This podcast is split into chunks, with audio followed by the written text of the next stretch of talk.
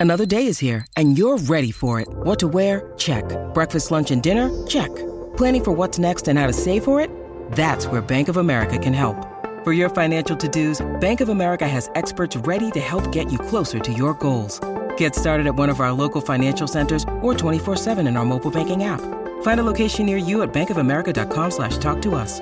What would you like the power to do? Mobile banking requires downloading the app and is only available for select devices. Message and data rates may apply. Bank of America and a member FDIC.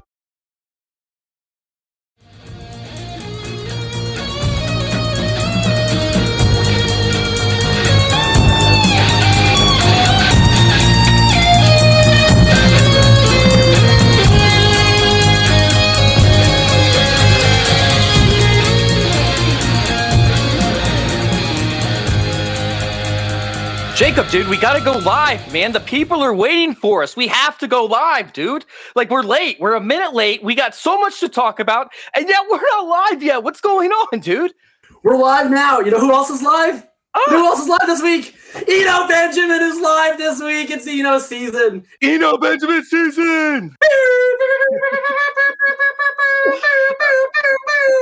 It's Eno Benjamin oh, season. I love it, man. We've been waiting what two, three years to play Eno Benjamin, and we finally get our chance this week. I am so excited. I'm not excited about the ownership percentages, but I don't care. I don't give a bleep. I'm telling you right now, like I am going to be having Eno Benjamin in so many lineups, and I cannot wait to break down why. Ah, I'm amped, dude. I'm so amped to talk about this episode. I'm like this whole slate, man. This whole slate is just exciting. Like it's different. There, Oh, there's yes. news that are updating like a little bit earlier than we've seen most weeks. So we actually like instead of us being like, oh yeah, well we would play this guy if X, Y, Z happens. Well, we've already seen stuff happen. And so we already know it's happening. It's already happening, and we're live to talk about it. Let's go. Let's go. God, I am excited. Welcome on in to the big toots. We are here to talk some DFS strategy. We are here to help you guys with your lineups and help y'all make money, just like we have been doing week after week after week. Well, maybe not what was it, week four? We had a little bit of a rough week. But the other four weeks, we've nailed a lot of our takes. And guess what? We're going to do it again today because we're going to be playing Eno Benjamin. But no, I, I am excited. I'm excited to, to dive into this. Just how much ownership can we play Eno Benjamin into? That's that's the question. Like 50%, 60%. Uh 80. So I was thinking about this earlier in the week. Once it started to look like, because I so for anyone that checks out my written work, I wrote on the Hitchhiker's Guide to Running Back. I, I mean, I have to finish drafting that Monday night, and it comes out Tuesday. So at the time that I was writing it, I thought James Conner was playing. Like I think most of us on Monday thought that the Conner rib injury was like maybe something, maybe nothing. We thought even if he doesn't play, Darrel Williams might still play. So I was kind of like cool on, you know, I was like, oh, that was fun. You know, maybe it'd be fun next week. Uh, and then you know everything changes where these guys are out. It's Eno Benjamin. It's potentially just Keaontay Ingram, and then we'll see if they activate either Ty'Son Williams or Corey Clement from the practice squad. Um, he, I think, projects easily over 40% ownership. And I was thinking, like, oh my God, like Chase and I, I'm pretty sure the first time we ever met digitally, like we were trying to introduce each other, trying to get to know each other. We we like bonded over our shared love of Eno Benjamin It was amazing. and we're so pumped for this week. And it's so great for all I manage. And we were like, can we justify like playing Eno Benjamin at what is sure to be egregious ownership? And I think that the answer is perhaps because the big thing that the big thing that's defining this slate now for me is that it's a really condensed slate, in my opinion, where we have these underpriced running backs, right? Just like clearly underpriced free square running backs. Eno Benjamin first among them. Rhamondre Stevenson, certainly in the mix. Ken Walker, and then Darrell Henderson. These are the four guys that clearly, either due to recent injuries in the last week or midweek or whatever else, I, I think are going to come in really, really highly owned. And then we're going to see it scattered around some of the other top plays. And then ownership's going to like drop off like a rock after the first, I think, like eight or 10 guys. And Jacob, real quick. I mean, let's let everybody know that that is not aware. I mean, by the sh- I'm sure by the time this podcast comes out, everybody's going to know, and I'm sure most people already know already. Yeah. But Cam Akers has been ruled out this week due to personal Right. issues that the team said that they had to work through. So, I mean, best of luck to them. But that's really great for DFS because at his pricing, it now opens up a little bit of ownership, possibly for Eno Benjamin, but more so for for Kenneth Walker and some of these other cheaper running backs, because Henderson yeah. now is an actual play this week. So, I mean, that's kind of exciting on the DFS, DFS side of things. But go ahead and continue with what you you were saying. Yeah, and why don't I just so I'll just state the prices quick. So Rhamondre, six K, uh, Ken Walker fifty four hundred, Darrell Henderson fifty one hundred, Eno Benjamin forty six hundred. So for anybody that's watching. I think that first of all, that opens up, you know, the guys that normally we'd be excited to play, like Saquon or Alvin Kamara or Leonard Fournette or Christian McCaffrey, like probably way less owned than they would be in a normal week. But the especially interesting thing about Eno is that he's in one of the two games that I think is going to attract tons and tons of ownership, tons and tons of stacks, and they're both late, right? Arizona, Seattle.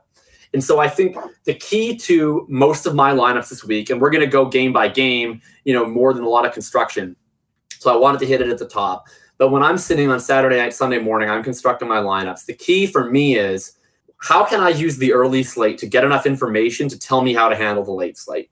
Because whether that's I'm planning to stack one of those games, but I want to get some one offs in in the early slate, or whether that's I'm going to do a stack. Uh, you know, I'm going to talk about my favorite kind of contrarian stack this week later on.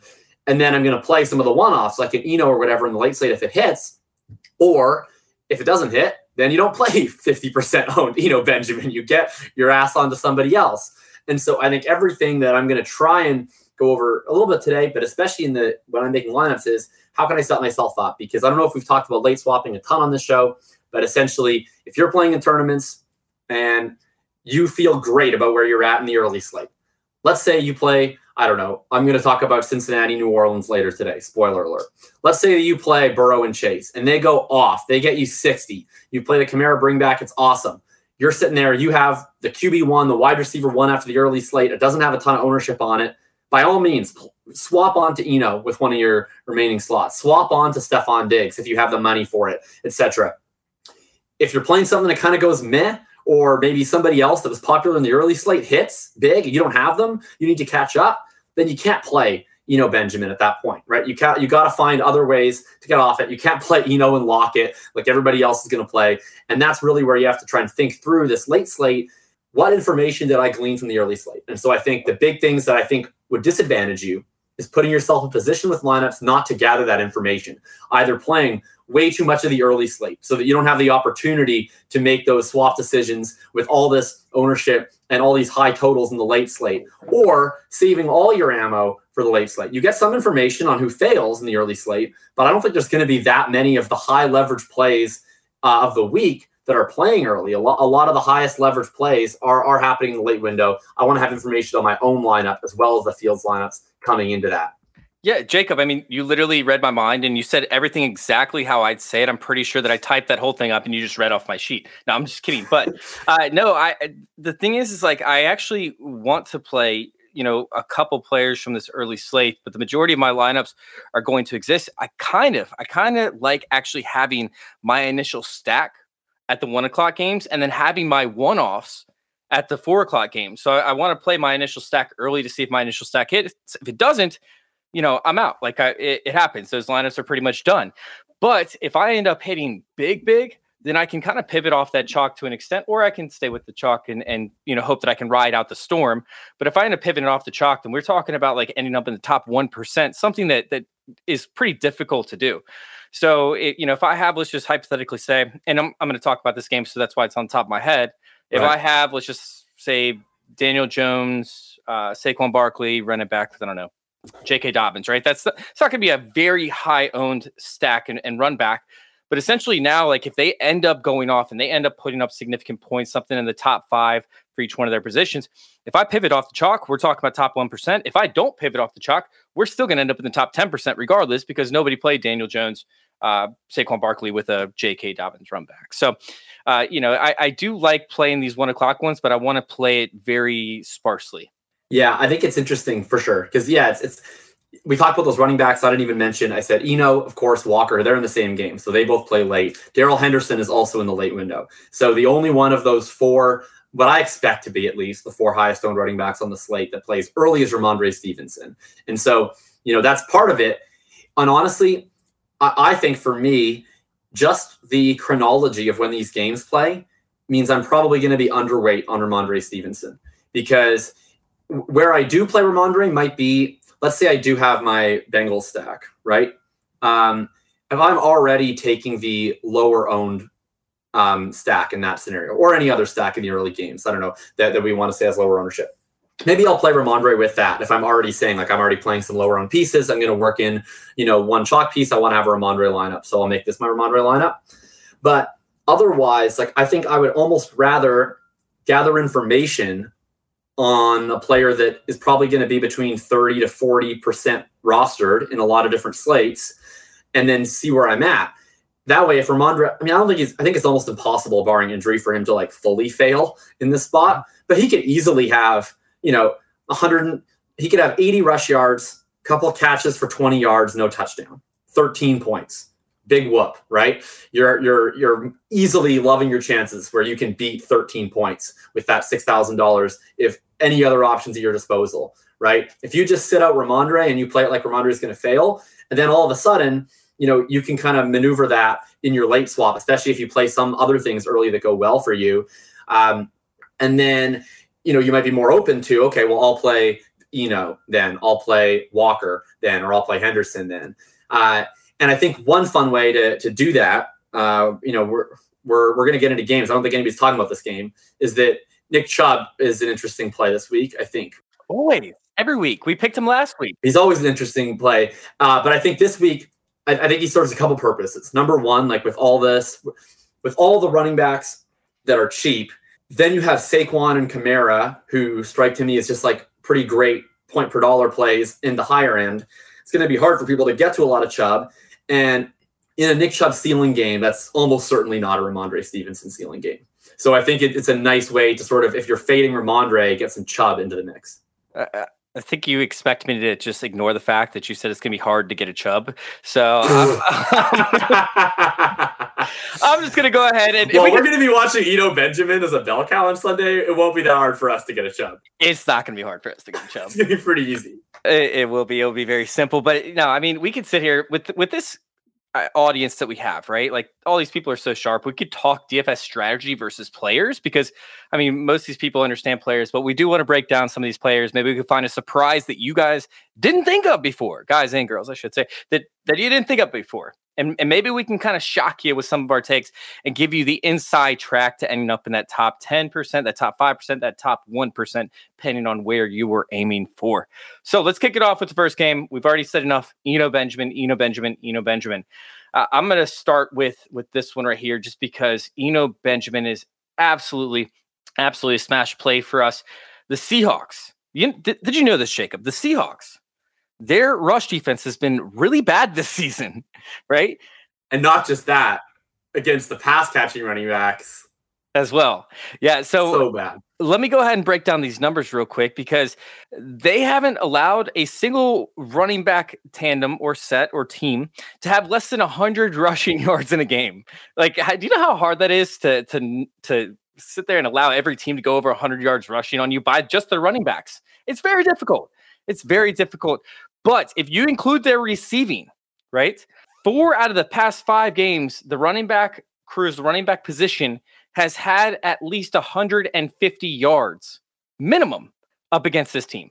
I don't even want to bring in the receptions because I don't have to, right? I don't even have to make a case for the reception. You know what? I'll bring in the receptions let's see 28 receptions in five games that's over five or five receptions per game to the running back position the efficiency is absolutely through the roof when the running backs do catch the ball i mean this is an absolute absolute smash play up against the seahawks who have been terrible in the dose score, the dump off contain efficiency score for the past three years running. Yeah, I mean it, it's just brutal. It's absolutely brutal over there. So of course we love you know Eno Benjamin in this role, in a role that he's probably going to see minimum 80 yards rushing, another probably 20 to 30 yards receiving, or let's say let's say 70 yards rushing, probably another 50 yards receiving, two touchdowns, two touchdowns. Anybody? If Kyler Murray doesn't, you know, vulture them away from him, of course we're going to see those touchdowns come in for Eno Benjamin. He got one last week, I believe, and he's been wildly, uh, you know, efficient in terms of fantasy fantasy points scored per touch. So we obviously want to play Eno Benjamin. We've talked enough about that, but uh, where it gets a little bit weedy for me is like, hey, do I really want to play Kyler Murray if I'm playing Eno Benjamin?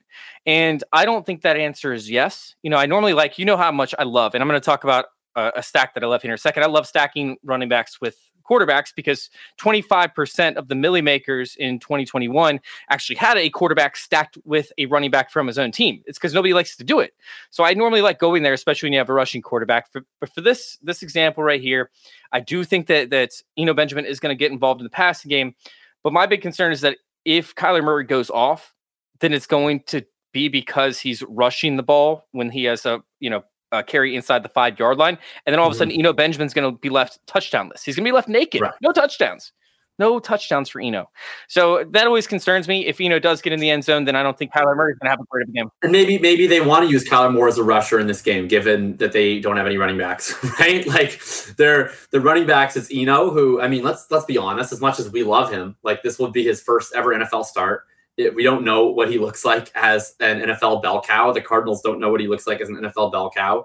And their other options are Keaontay Ingram, who I also liked as a prospect, but he's a round six rookie with zero career NFL carries that aren't in preseason, and Corey Clement and or Ty'Son Williams that they just signed off the practice squad.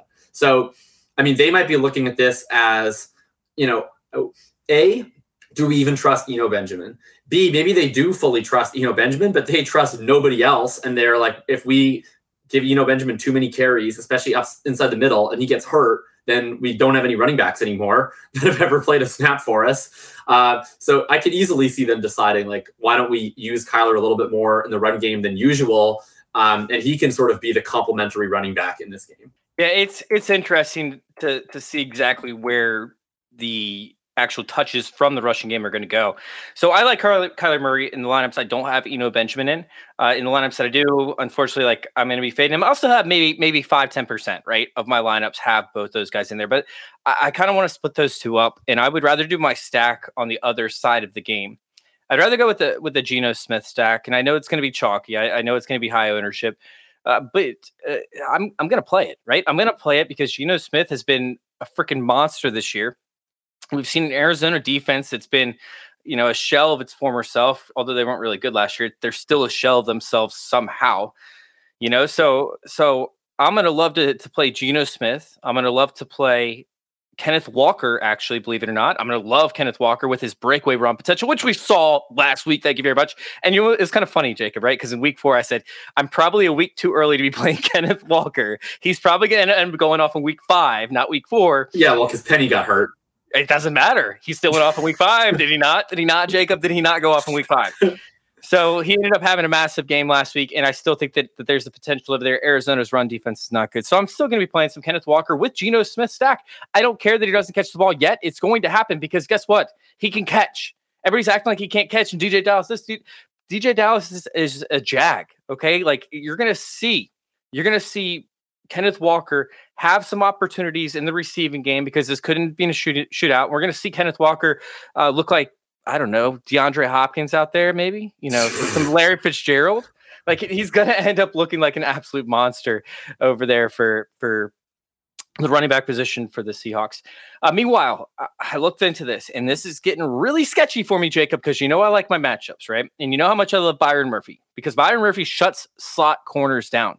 But this year, they haven't been playing that because Isaiah Simmons has been manning the slot, mm. even up against slot receivers, and he's been killing it. There's another guy, Jace or JC. I, I don't even know he, like his his last name. He, he's uh, I think he's a rookie corner.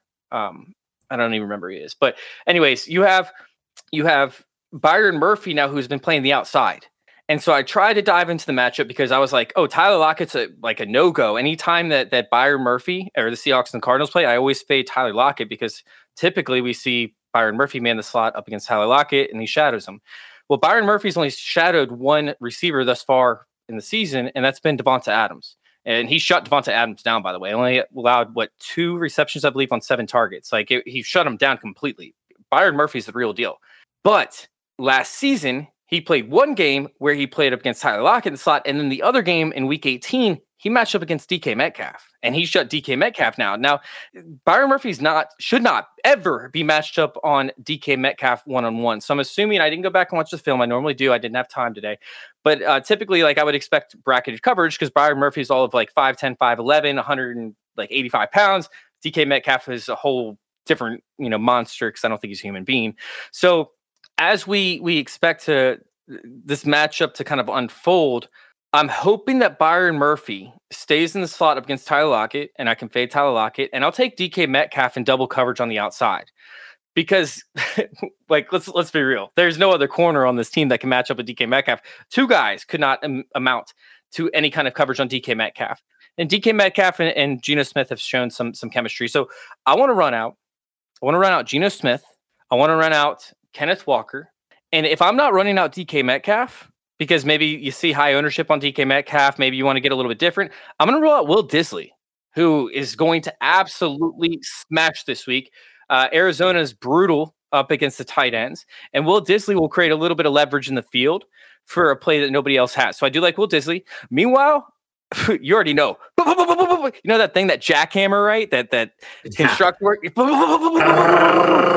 Yeah, that that that thing. Yeah, I'm gonna be playing that. That's gonna be me on Eno Benjamin this week. All right. So we talked about Walker, talked about Benjamin, and we're not covering in detail the Panthers Rams game or the Patriots Browns game. So this is probably as good a time as any. I'm gonna guess right now, but I, I could be wrong. But let, let's just assume for the sake of this exercise that I'm correct. That you know it comes in with the highest ownership, followed by Rhamondre, and then Walker and Henderson end up somewhat similar. Um, how would you rank them one through four in terms of most likely to be in your lineup from I don't care, I'm eating it to, you know, I'm fading it completely. Or or if, you know, maybe nobody's on, on either end of that spectrum. But how how would you rank these four running backs? Because I think that that's it's, it's gonna it's gonna be impossible. Well, not impossible, but I, th- I think you're not gonna fade all of them. Um, but how, how are you managing these guys? Let me let me actually give you a, a percentage for each Okay. player. So I'm gonna rank them, but I'm gonna say what percentage they'll probably end up in my lineups because obviously I'm not finished. I normally don't do my lineups until Right. Sunday morning or Saturday night. So I'm estimating my percentages. Okay, I'll probably have Eno Benjamin number one just because I've been waiting so long to play him that I have to play him. Like it's I'm obligated to. Uh, I'm pretty sure when I signed my my contract with with fantasy football that I dedicated all of my lineups going to Eno Benjamin once he actually had a shot to play. So Eno Benjamin is gonna be number one. I'd probably say right around uh, 35 to 40 percent. Um, may, if, if- even with the field on Eno then, probably. yeah, if I end up, so let's just hypothetically say, like, all of a sudden I find like this cheat code stack where I'm like, oh crap, I can get all these different guys in with if I play Eno, which is very possible to happen. It doesn't happen that often. It could go up to 50%, but I'm going to say 40% ish right now. Um, I would probably take 35% on Kenneth Walker. I think the Kenneth Walker has a massive game up and coming, and it also helps me fade the field if I play Kenneth Walker versus Geno Smith. So I'm going to have Kenneth Walker in a good amount of stacks with Geno Smith because I like that running back and, and quarterback stack. But I prefer to play Kenneth Walker where I don't have Geno Smith because it'll end up eliminating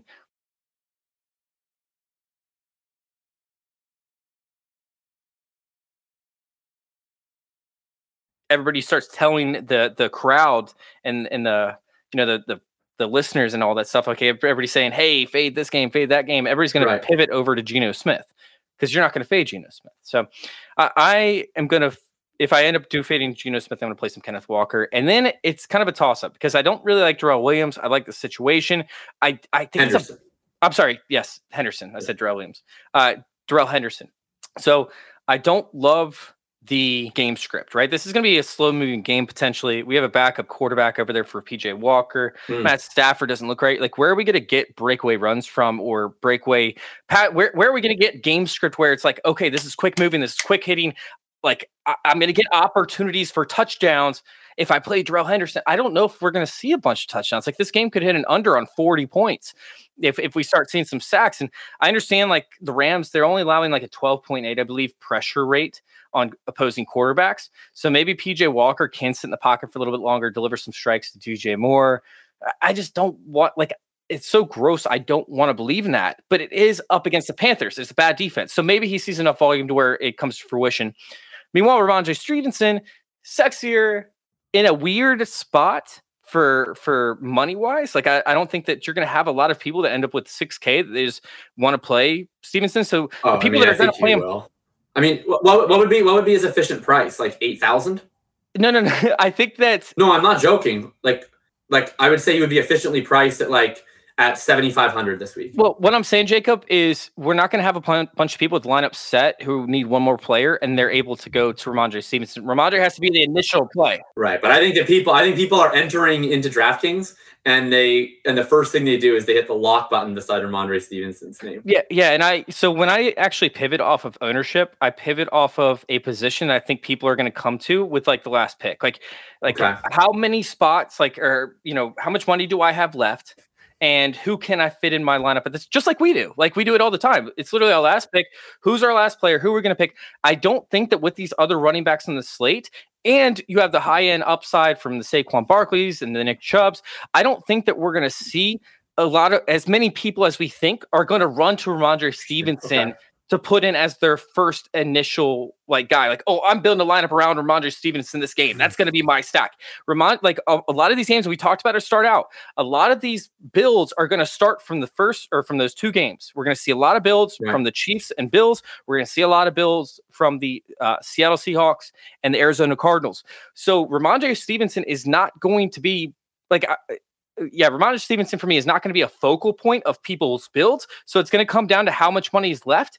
And when you talk about 6K, that's a lot of money to spend for your last pick to be a guy that's starting on your roster. So you think, okay, so you you think then, well, if you had to guess ownership then between those four, what's your guess for what it winds up being then in order?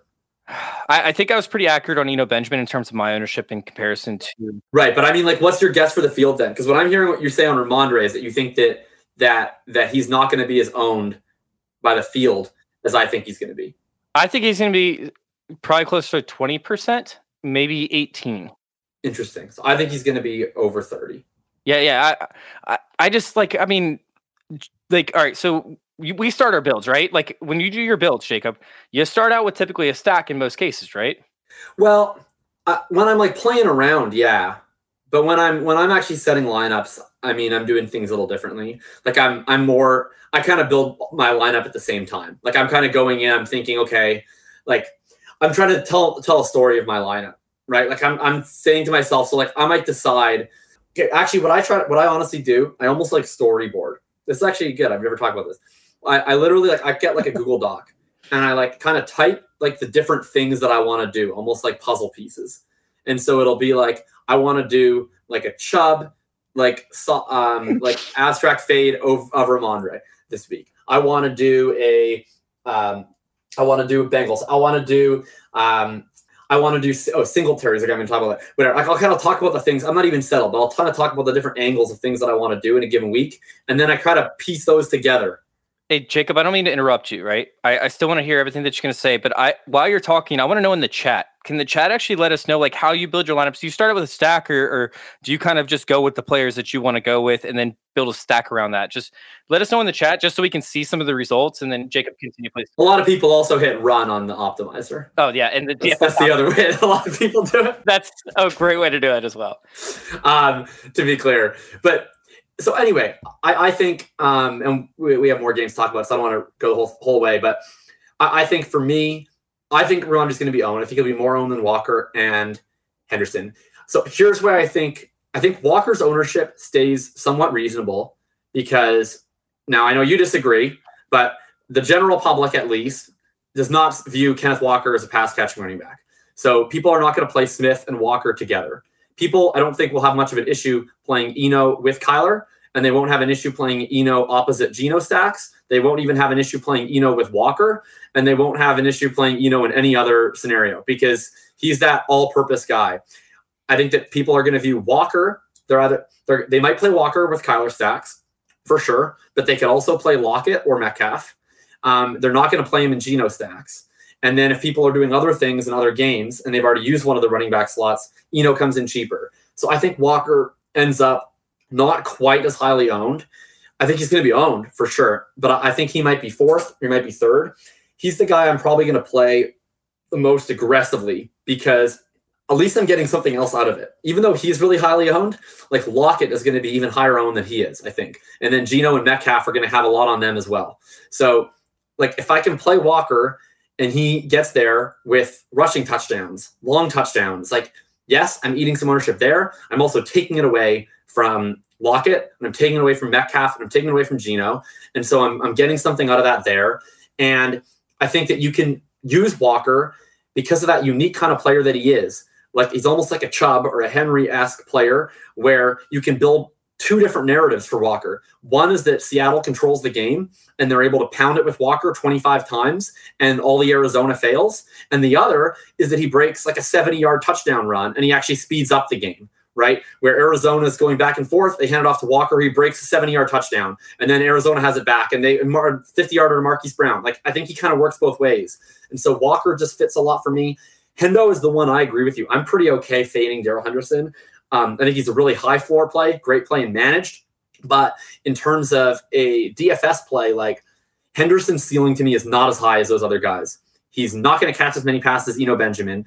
Akers already doesn't run any routes. So all Henderson is gaining is Akers carries, right? Um, he's he's like, and he hasn't been catching passes while already running all the routes. He's not going to start catching them now. So he he's all he's getting is Akers' carries. The Rams can't run block for crap. Um, so I think that Henderson's going to struggle to get to the 100 yard bonus. I, I, think you're playing for like 20 points with Darrell Henderson. And like to me, you know, I'd rather take other guys when I need the savings. And then I would rather just play the expensive guys and try to play for a 30 point game that blows Henderson out of the water. So I'm going to be out on Henderson. I mentioned Rhamondre, where I think he's a really good play. And if he's going to come in closer to 20, like you think, then I'd want to load up. Um, so I'll have to think about that. But where I'm thinking he's going to be coming in, then then I might going to be a little lower just because it's the early game. So Jacob, like the the whole Rhamondre, Rhamondre Stevenson thing, I think is is tremendously affected by Henderson actually being the primary running back. You know, something that we were looking at prior to, because if you can pivot down, save a thousand, like yeah. and then upgrade at your wide receiver. I, I think if, if Henderson never happened, like if, if Cam Akers was still playing this week, I think that we would be seeing 35% on Rhamondre, maybe in 40. Like I wouldn't be shocked to see 40 if we didn't have that. But yeah, I, I agree with you. Like, and also side notes. I went to go make a you know Matt Kelley boing joke, right? Because all this podcast, yeah. like, and you have literally like there would be a hundred of them throughout this episode because you have killed, you have you have set off the boing meter. Okay, you've set off the boing meter.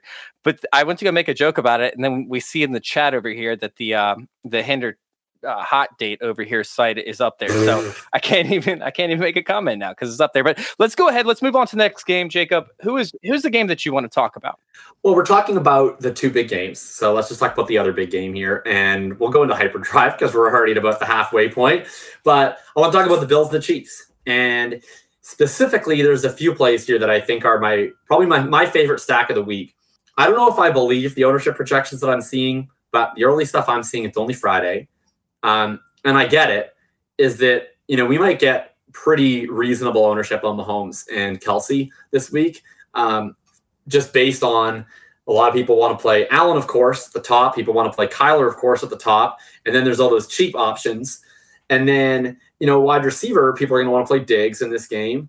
Uh, and so it's really hard. Like if, if you try to build a lineup with either Allen or Mahomes and Diggs and Kelce, it gets like almost impossible. Uh, so I, I, think that you you kind of almost have to sacrifice one of those. But uh, where I'm really excited about playing Allen or excited about playing Mahomes and Kelce is with Devin Singletary because here's my Singletary take. This is like a little bit of like a Galbrain take, but I think that the Bills seem to use Singletary when they really really want to win a game, and when they're like we can like bludgeon the Steelers and we don't really care, then they scale back his usage. Like I think that they know he's their guy, but they also know that he's too small and can't hold up to the beating of getting 20 carries, 20 touches every single game. Um, I personally think in this game, if it's a close game, I expect it to be a close game, that he's going to see that 80% plus snap rate that he saw in the Ravens game, for instance. He's going to see the type of usage that he saw in the Dolphins game, for instance, games that were really important to Buffalo if they really wanted to win, and they're going to get him usage in this spot. So I like Singletary. He's going to have like not a lot of ownership at all because we mentioned all these other running backs that project really well. He comes in 5,900, so he's right in between uh, Stevenson at 6K and Walker and Hendo early down there. You play him, one of the cheaper guys, not Diggs, um, and then you play that with Mahomes and Kelce. I think that's a really, really fun way um, to play it. That's probably my preferred. The other guy that I'm going to talk about that's really gross, really gross, it's the last time I'll hype him on this show. I promise you, if it doesn't work. Oh, but God, I'm here we go. pretty into playing Juju Smith Schuster this week. Yes. Um, he's down to fifty two hundred dollars. Buffalo Bills defense. They defend most teams this way, but they've defended the Chiefs this way in particular uh, over the last couple of years, where number one, they only rush four. They're among the best at getting pressure with four, with Von Miller and Greg Rousseau. And so they very rarely blitz. They sit back in coverage and they're going to bracket deep. They want to make Mahomes have to articulate the ball down the field. I also imagine that they're aware that Travis Kelce exists. They're going to be devoting resources to Travis Kelce. And I think if you're looking at, you know, say you can't afford Kelce, you can't afford paying up, or you're looking for a second guy in your Mahomes stack or an alternative bring back in an Allen Diggs stack where you probably can't afford Kelce, is I think might, people might go to MVS off the big game. I think MVS is a bad play this week. I, I think that he's going to be the one running the clear out routes. The Bills are going to be all over that. Um, and I'm not particularly concerned about MVS breaking a lot of long ones in this game. I think they're going to have to be working in the middle area of the field. That's where Juju resides. Juju's role has not been as bad this year as advertised. He's at a 19.6% target share, 21% air yard share. That's basically what he's been his whole career. He's a 2020 type guy. The difference is he's at 15.6% of the red zone target share. Okay. That's four points below in red zone target share than his base target share. Every single year of Juju Smith Schuster's career until this year, he has always had a higher target share in the red zone than he's had as his overall target share. I don't think that that personally sticks. Kelce currently is plus eight in terms of the delta between red zone target share and regular. He has never been that high. Over the last uh, four years with Patrick Mahomes, he's averaged just a 2.5% delta in terms of his red zone versus average. I think we're going to see some regression in Juju getting more red zone looks. He's going to be getting looks over the middle of the field. He's a guy that I want to use as a salary saver this week um, in these stacks with Juju and Singletary. And if you're fading this game for the most part, you're playing the expensive pieces elsewhere. You can't afford Days, you can't afford Kelce. Then I'm just going to do this little mini correlation with Singletary and with Juju, where I get to play a popular game with two guys I don't think are going to be owned. Jacob, I feel like you tuned into my show earlier that I had with stepmom Lauren over there uh, on her network. I, I feel like you, you're literally you just tuned in, you took everything that I said, and you just regurgitated it because I love Juju Smith Schuster. Is what three games with seven targets, one game with eight. There was only one game. I think he had three. Four games with eight. He has four games with eight. Four. Okay. Okay. Cool. Cool. Yeah, I was I was on uh different site obviously. So yeah, I mean, it's insane the amount of targets that he's seen over there. And exactly what you said. I was like, MVS is going to clear out the field. We're probably going to see Travis Kelce run a lot of uh, into out routes where essentially he's pulling people, linebackers or safeties out of the center of the field. So you're going to see Juju Smith Schuster lined up with, with linebackers a whole lot. And with the targets that he's seen, sure, he hasn't been efficient. Uh, he hasn't, you know, done anything with them, especially last week. But I think that this is the week that we actually see Juju get in the end zone because he hasn't gotten in the end zone, and that's typically you know what he does well is he makes sure that he takes these short yardage uh, situation, he converts a lot of third downs, a lot of red zone opportunities. So yeah, I, I don't think that it sticks. I, I, I love that pick, and honestly, like that's going to be the only guy that I play from this game. I might see a little bit of Singletary just to to mix it up some. Um, but I mean, this game is going to be so owned. Like I, I don't think Mahomes is going to be though. If you can, if look, here's the thing, right? I don't think I think that they're under projected for ownership. Like I'm seeing uh, across the industry, I'm seeing projections of like under five percent for Mahomes and under ten percent for Kelce. I'm not sure that that holds because I think that there's a leveling aspect to this where people are going to have Allen lineups built, and then well, okay, I think it depends what contest you're playing. I think that what we've always seen is that there's more late swapping in higher dollar, smaller field contests. That's where you see people that are min maxing their lineups more throughout the day. So here, here would be my advice. If you're in large field, low dollar tournaments, I personally would be jamming Mahomes um, because I think that we're going to see his ownership come in significantly below Josh Allen's in a game in which the team totals are almost identical. We have a 54 point over under, and he might not be a top three or four owned quarterback this week. In smaller fields, I expect some of this to outlevel itself, where you're going to have people that have built Allen lineups, and then I don't know, say Rhamondre Stevenson goes for 35 points at 30% ownership. And now everybody that didn't have Rhamondre and had an Allen lineup, they need to rework things. Uh, and all of a sudden they need to now change their. And the easiest thing to do is to change your Allen lineup to a Mahomes lineup. You don't even have to do all that much else. You just get less ownership by changing Allen to Mahomes, basically the same price. So I think that they come in a lot closer together than projected in small field high dollar or mid mid stakes. Uh, I think in low dollar you see that wider gap. And so I'm pretty interested in playing Mahomes everywhere, but especially in low dollar, large field where people aren't late swapping. I think that I, it's hard for me to pass up the chance to play a not that highly owned Patrick Mahomes in a game with a 54 point total. That that just seems like like could you imagine if you flip over the cards and he's like six percent owned and Kelce's like seven percent owned, and then they put up a combined 70 and it's the highest total game on the slate, and you're like, oh, I didn't play Mahomes and Kelce at a 54 total and they weren't even owned. Like I, I would I would end it all. he said I would end it all. all right, so you're right. You're you're 100 percent right about that. I probably will. You talked me into to moving to bumping up my Mahomes ownership just a little bit, just a little bit. Uh, I think I would probably end up having right around seven percent, and I think he'd, he'd be around 10 percent now. So I just got a little bit of an update. Thank you, Andrew. I, I think that this completely blows the, the top off the game. And, and although like I, I just said I'm going to up my Mahomes ownership, now I just think I'm going to be playing two games because Byron Byron Murphy got hurt today. He ended up on the injury report for a groin injury. He might not even play. Like, how am I supposed to not play Seahawks and Cardinals at all? Like now it's going to be a blowout. Now it's like, okay, I'm just going to load up on on Geno Smith and his pass catching options. But now I'm just kidding. It is something to note though that Byron Murphy did end up on the injury report. Thank you very much, Andrew, for for throwing that in the chat. Of course. Let's go ahead and hop onto my next game. Jacob, it's kind of funny. Like we used to have these shows, right? We used to have these DFS shows, and and I think some of them lasted like two hours. So we need to, to sit there and see if we can get a time stretcher.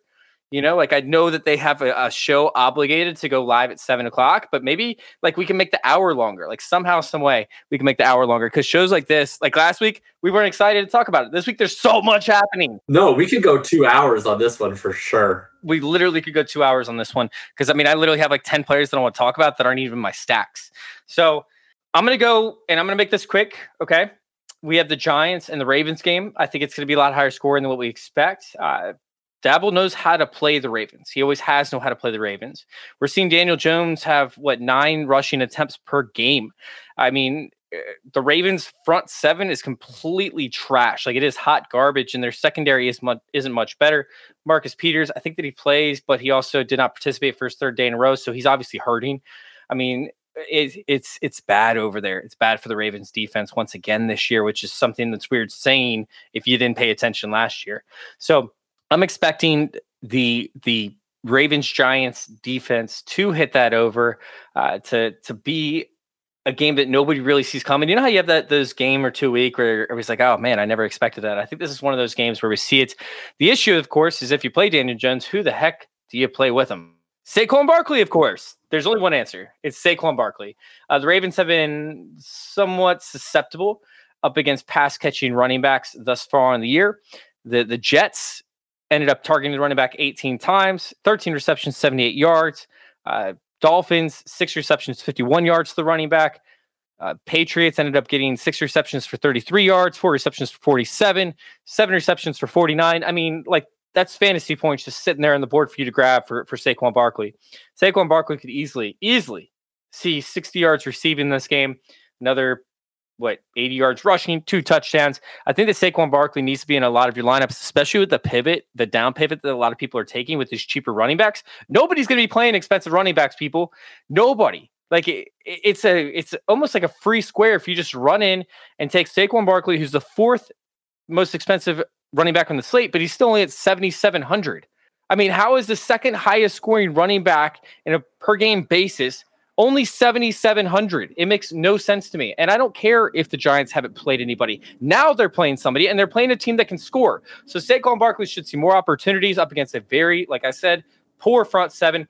Saquon Barkley for me is an auto play. Like he's somebody that I have immense faith in. What was do you remember what Barkley's salary was two weeks ago? Was it 76, 73? So, uh, it was in the mid sevens. It wasn't that far off of 77. Yeah, I have you right here. You said two weeks ago. So it was. Yeah, against the Bears because he wasn't on the main slate last week. Uh, the, the Bears was 8K. The week before that, Dallas was 75. Okay, so it was 8,000 uh, against the Bears on the main slate. And I don't know if he have his ownership. I mean, it depends on what contest, but he was largely 25 to 35% range on ownership. Uh, I believe he was one of the most owned running backs on that slate. Um, he'll he'll be owned this, this slate for sure, but he's going to be nowhere near that. He's probably going to be in a lot of contests, 15 to 20, just because so many people are are going to be able to save um, on those cheap guys. Uh, and especially if people want to play Josh Allen, people want to play Kyler Murray, people want to play Patrick Mahomes, they're going to need to save somewhere. And and clearly, where the value is, uh, point per dollar is a running back. And so it is going to take away ownership for a guy like Saquon. So for sure, you're essentially getting Saquon at, at a cheaper price than he was two weeks ago. His role has been incredible in both games since then, and you're getting him at probably about two thirds to, to 50% of the ownership that he was two weeks ago, yep. exclusively because of other alternatives, right? That's the thing. It's not like Saquon's, and this goes to the running back that I'm going to talk about the next game, both of them. There are several running backs where if James Conner was playing this week and Cam Akers was playing this week, and Rashad Penny was playing. Like if all these other running backs that aren't playing were playing, Damien Harris, then all these running backs would have double the ownership. And it would be like, oh my God, what are we going to do about Saquon? He's 30% again, right? So whenever you have these types of situations, right, you're, you're going to get value uh, on a guy like Saquon and, and definitely interested in playing him. Uh, are you playing the Lamar side of this too? Because I mean, that's that's the one elite quarterback. He'll be owned, but the game's not as sexy. So you know, that's that's another one you can do early. So I'm not as high on like the the I think the points happen, but I think it's going to be explosive play after explosive play. But we're going to see a lot of drives stall out. I think we're going to see a lot of, you know, three and outs or maybe six plays in a drive punt, but we're going to see a lot of breakaway runs. I mean, the, the other player that I want to play in this game is a player that I suggested you play. I think it was last week. Maybe it wasn't for for this show actually, but I mean, J.K. Dobbins, who funniest thing ever was watching the press conference where we're talking about Harbaugh's like, dude, every time he got hit in the backfield, he moved the pocket. He gained additional five yards. He broke tackle after tackle. You look at the numbers, right? The, the numbers are impressive as to what he's done in just a few games. I mean, he has a 7.1% breakaway run rate coming back from an injury. That's 16th. He has a 44.1% juke rate, which is fourth in the NFL. I mean, this guy is an absolute monster. But Harbaugh, going back to Harbaugh, he's like, dude, he, he's killing it out there. Then one reporter goes, well, why did he not play two of the final three drives in the game? Why why'd you have Kenny Drake out there who, you know, Kenny Drake's Kenny Drake? And he's like, uh, because J.K. Dobbins was on a snap count. So Harbaugh, you're telling me that that you have the game on the line, right? You, you're you're you have your best running back out there who's moving the pocket five yards and he gets hit in the backfield. He's breaking breaking uh, tackles. He's making things happen, and you put in Kenny Drake because he's on a snap count up against one of your biggest competitors. I understand that you don't want to get J.K. Dobbins hurt. But Harbaugh, I don't think he's going to do that again. I think J.K. Dobbins, he's 15 carries, maybe 20. He probably gets, uh, you know, an additional two to three uh, receptions, possibly. But I'm more so banking on the big plays happening from J.K. Dobbins, where we could see him with 120 yards rushing because he does have these breakaway runs. And I think he gets the touches in the red zone. I think that now he's available. He's going to be efficient in the red zone. I think he's going to absolutely crush it. So I'm playing J.K. Dobbins. I'm locking my lineups, and uh, I'm going to run it back with with uh, Saquon Barkley and probably Daniel Jones with a few. Here's my issue with Dobbins. I'm going to go against you on this one. I, I've if this were a normal week, I'd be pretty interested in playing Dobbins because I do think that it's a it's a matter of when that he comes yes. out of this snap count rule, right? Like the last three weeks, he's clearly been on a limited snap count. Now, one week he got there because he happened to get the two touchdowns, but he has clearly not had that playable of a role in terms of this is the type of role that gets you 30 points on a DraftKings slate. Um, and at some point, that's going to change. I think at some point, they are going to increase his role.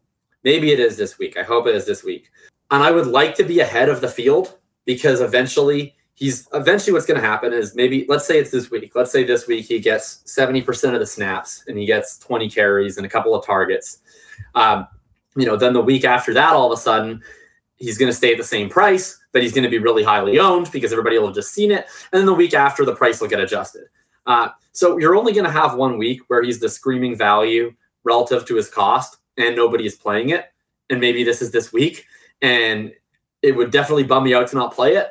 The only concern is there's just so many other options this week that I feel like I can get fairly not owned running backs that I don't have to make assumptions for their role changing. And I would rather push it one more week with Dobbins and then try and get in next week if he has the same kind of role. And I, I just, you never know how teams look at things, but like, I know the Giants are four and one. They're not actually that good of a football team. I, I think that the Ravens should handle them pretty easily in this game.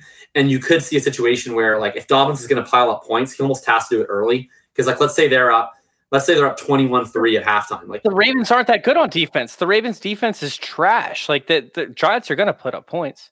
I hope the Rams defense looked better this past week against Burrow. That's for sure. But Mm. they also lost Higgins mid game, so you never know. I I don't know. My concern with Dobbins is that his role needs to be a lot better because I don't think this is a week where Dobbins can have like 18 points and you're happy with that. Like with with these other running backs, these other spots, I think you're going to need 25 out of both running back slots this week. I mean, most of them are going to be playing three running backs, um, and and that's that's my concern with Dobbins. It's just do we have a big enough role? Because if not, he's almost unplayable on the slate. And if he is, it's appealing, but I just don't know if it's necessary to take the risk because I feel like I can play like I, I- feel like like I don't know I can play Nick Chubb at probably like freaking three percent this week. Like I, I I can play Joe Mixon at like nothing. But but I mean, what is J.K. Dobbins at 5,500 ownership going to be? I mean, 0.5 percent. Like not like nobody's going to have him.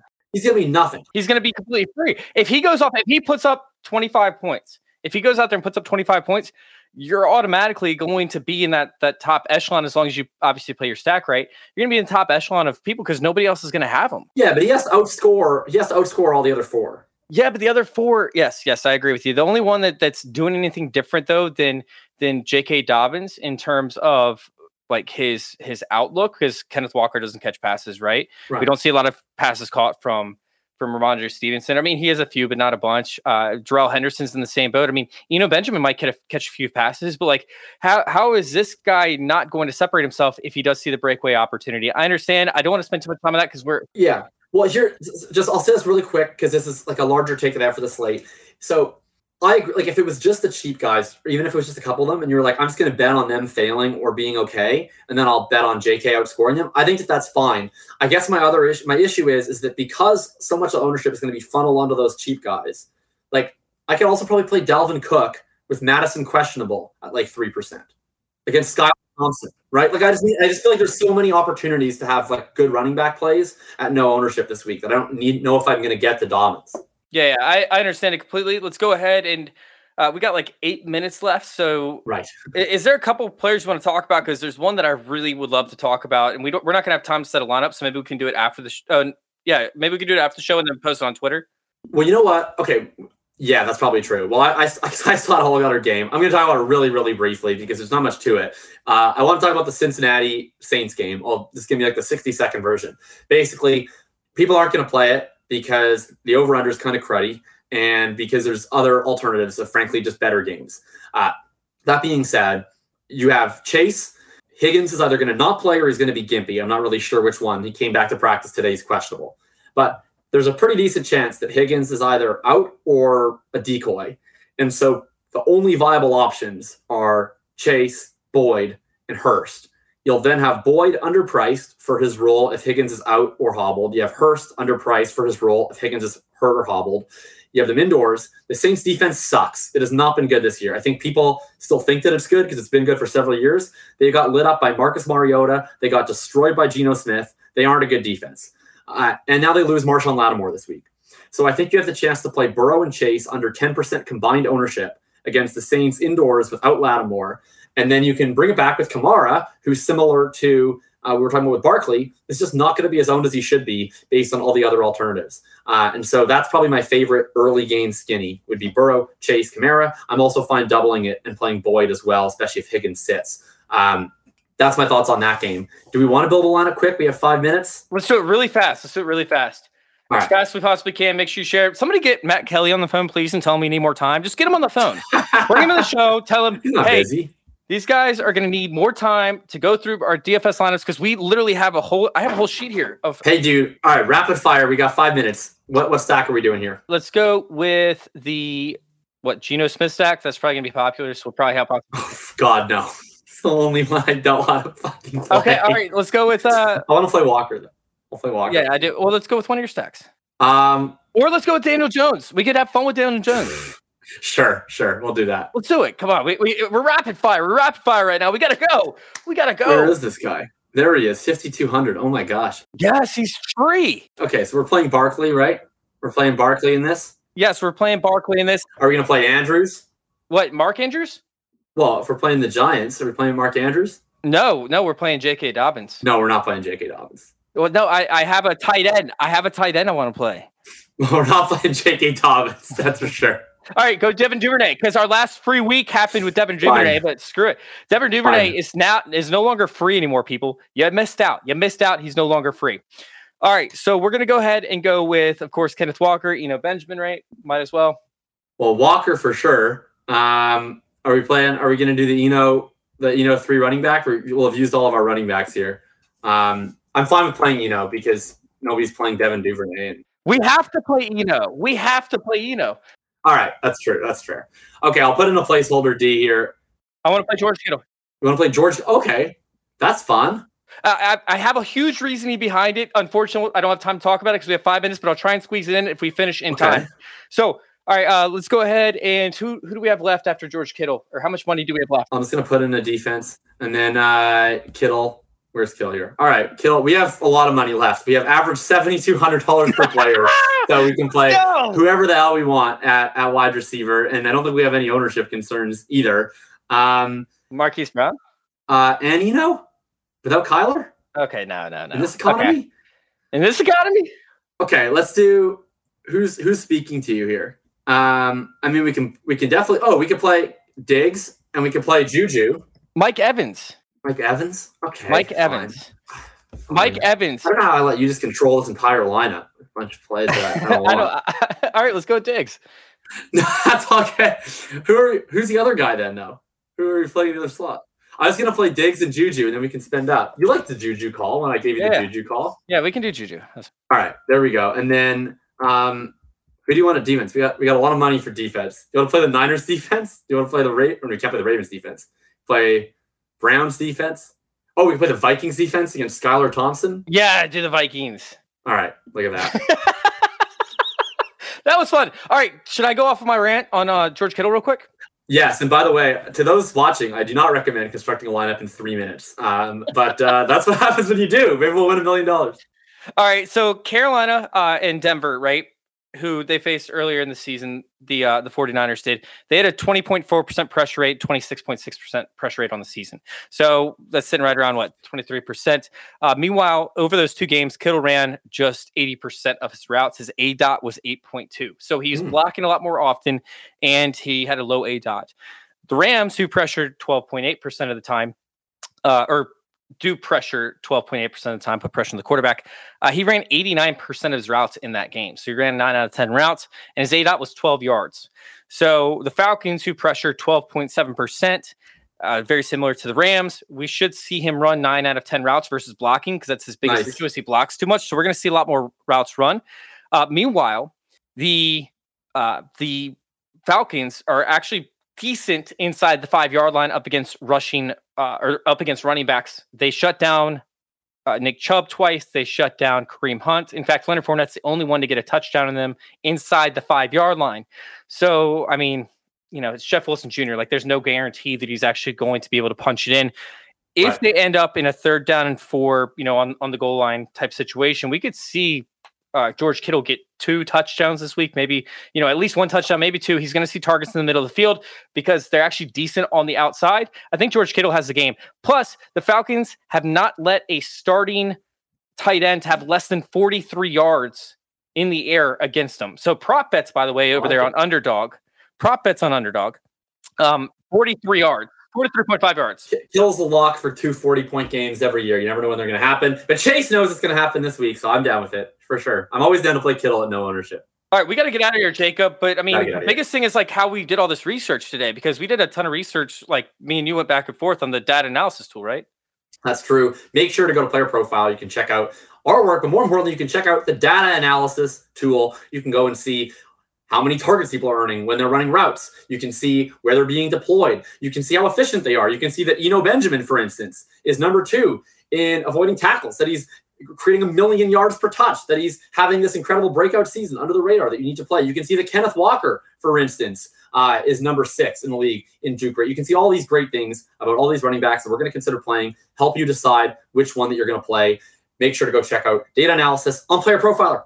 And you guys can find him at FF underscore RTDB. You guys can find me at FF underscore intervention over there on Twitter. Thank you guys for tuning in with us. Make sure you join us next Friday, six o'clock. We'll try to create more time. We'll try we'll try to get a time stretcher so that we have more time to talk DFS with y'all. We'll see you next week.